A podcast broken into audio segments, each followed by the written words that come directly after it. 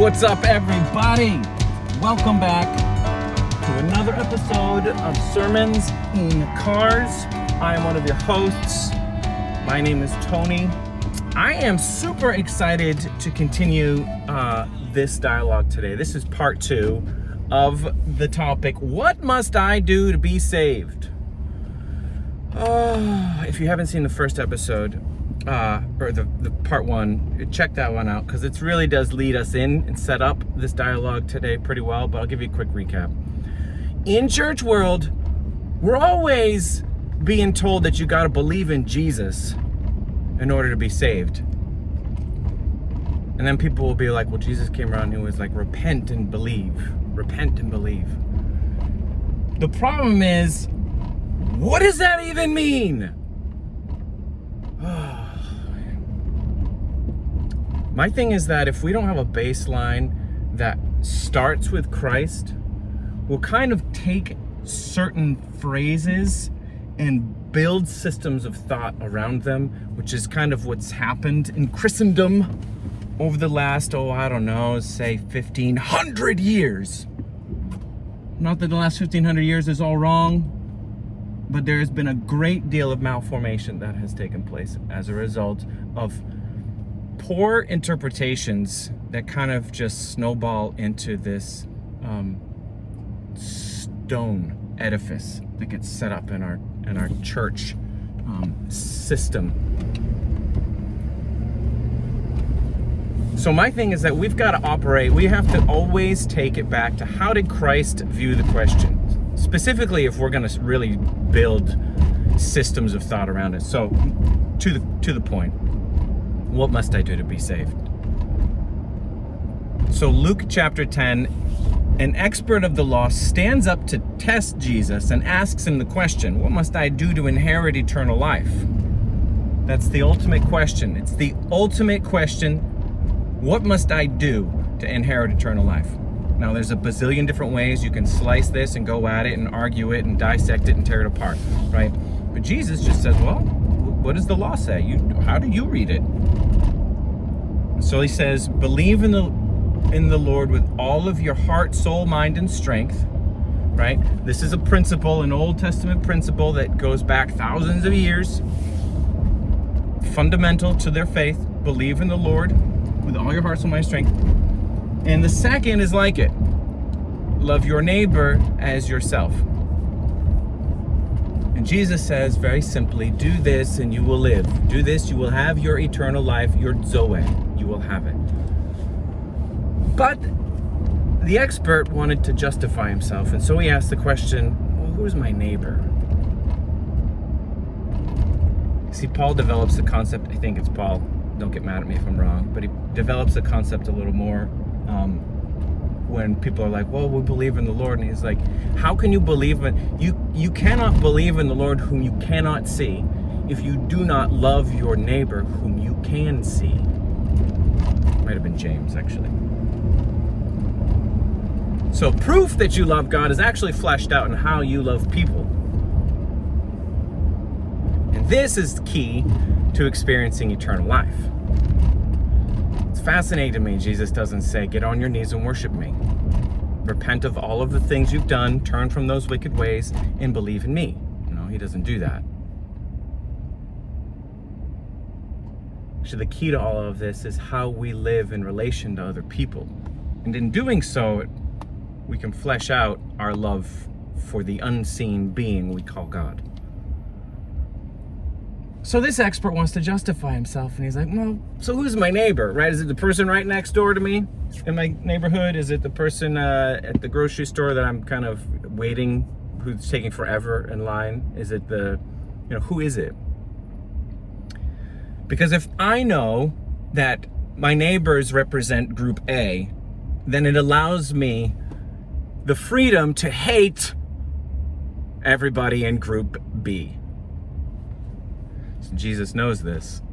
He knows the heart of us when we're asking questions like that. And he says, in response, this beautiful story. It says, a man was going down from Jerusalem to Jericho, falls into the hands of robbers who beat him, strip him of his clothes, leave him half dead on the side of the road. And a priest comes along, sees the person in need, and we're all like, yeah, the priest does it. Jesus is like, and he goes to the other side of the road and avoids him. So now this story kind of takes a serious turn. And he says, and now a Levite comes along and sees him. But the Levite goes to the other side of the road and avoids him.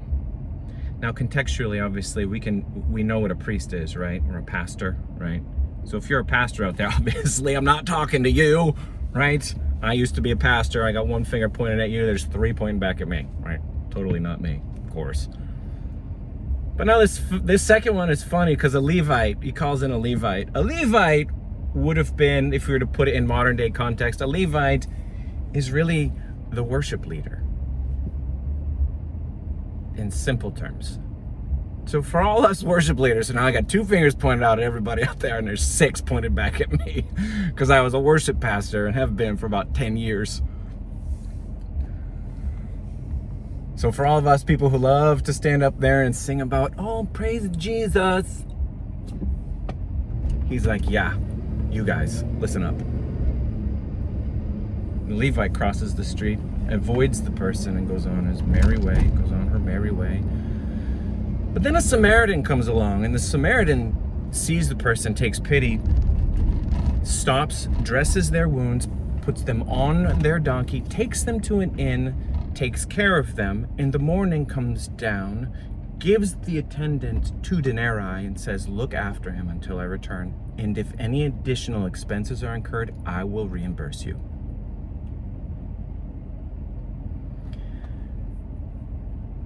Jesus says to the expert, who do you think in this story exemplifies love of neighbor? The expert says, the one who showed him mercy. Jesus says, go and do likewise. Just to say, that's the key to your eternal life.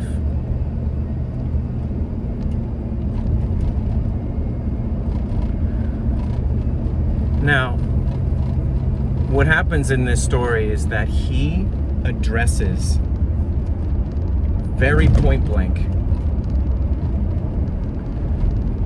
some systemic issues happening in first century Palestine. And and the first one is he, he calls out the racism that was so prevalent in that age by making the Samaritan the hero of the story. Now it's important to know that the Samaritans were hated by Jews. They hated them. They, they believed that they were uh, uh, half-bloods. There was And I want to put that into modern day context, right? Because the Jew at that time had such enmity towards the Samaritan. It's like this. A Samaritan in modern day context would probably be somebody who identifies with the L G B T Q plus community and works at Planned Parenthood, and also goes to church.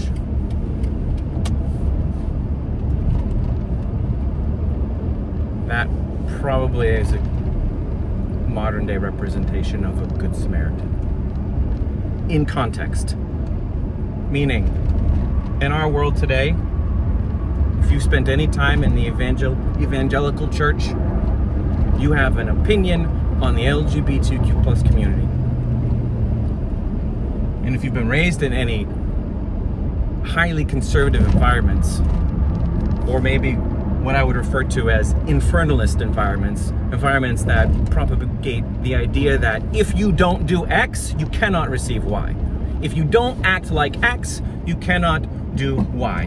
If you do not identify with group A, you are free to hate everybody in group B.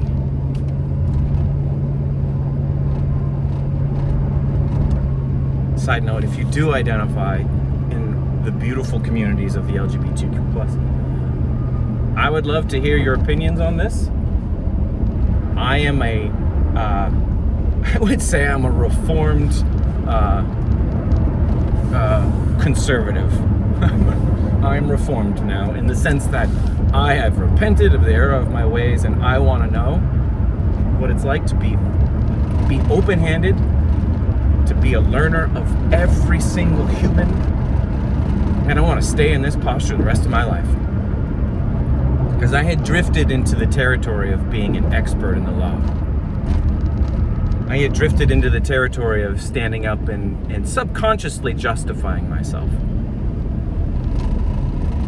Thankfully, I'm, I'm through some some hard hard experiences. I'm uh, I, I'm in a place now where I want to be open. Anyway, that said, the story puts into perspective the question of who is your neighbor. And at the end of the day, I think Jesus is saying to us, it doesn't, it, everybody is your neighbor, son, daughter. We, we are all neighbors. We're all brothers and sisters. So if you want to stand up and propagate a particular mindset, a particular way of life, and and and solely live so that you can maintain your hold on group A, so that you can justify your positions against group B, well, that is an anything but Christ-like. And it's what Christ is trying to show us. So the question about what must I do to be saved isn't about sitting in church raising your hand.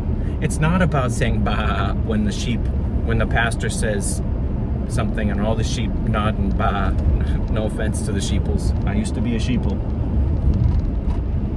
It's not about doing all of the right things. It's about learning to live in such a way that you recognize everybody is your brother, everybody is your sister. And it is our responsibility to love that one. The love that covers over a multitude of wrongs, the love that wins people into the arms of Christ. Not the love that points the finger, not the love that justifies ourselves, not the love that you go down the list.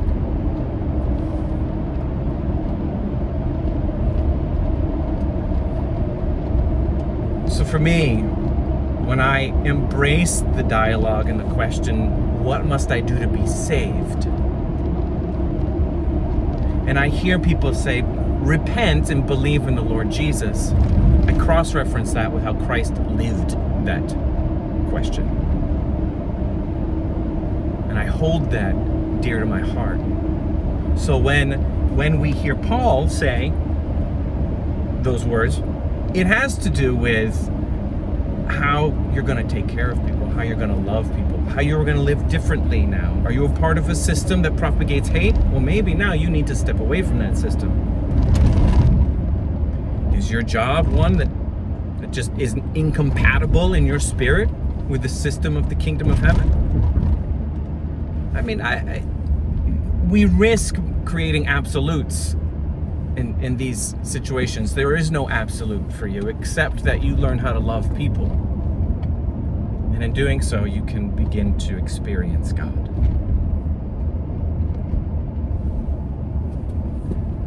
Well, I hope this has been um, eventful for you. I am at work now, so I'm going to get off. But uh, yeah, Sermons in Cars. More to come. I think the next upcoming episode is going to be titled, What the Hell? Because I just can't take the infernalist position anymore. We must discuss. Subscribe to the channel. Would you share your opinions, your thoughts below in the comment section? I love to hear them, especially if you disagree with me. And yeah, this is Sermons in Cars, guys. I'm out.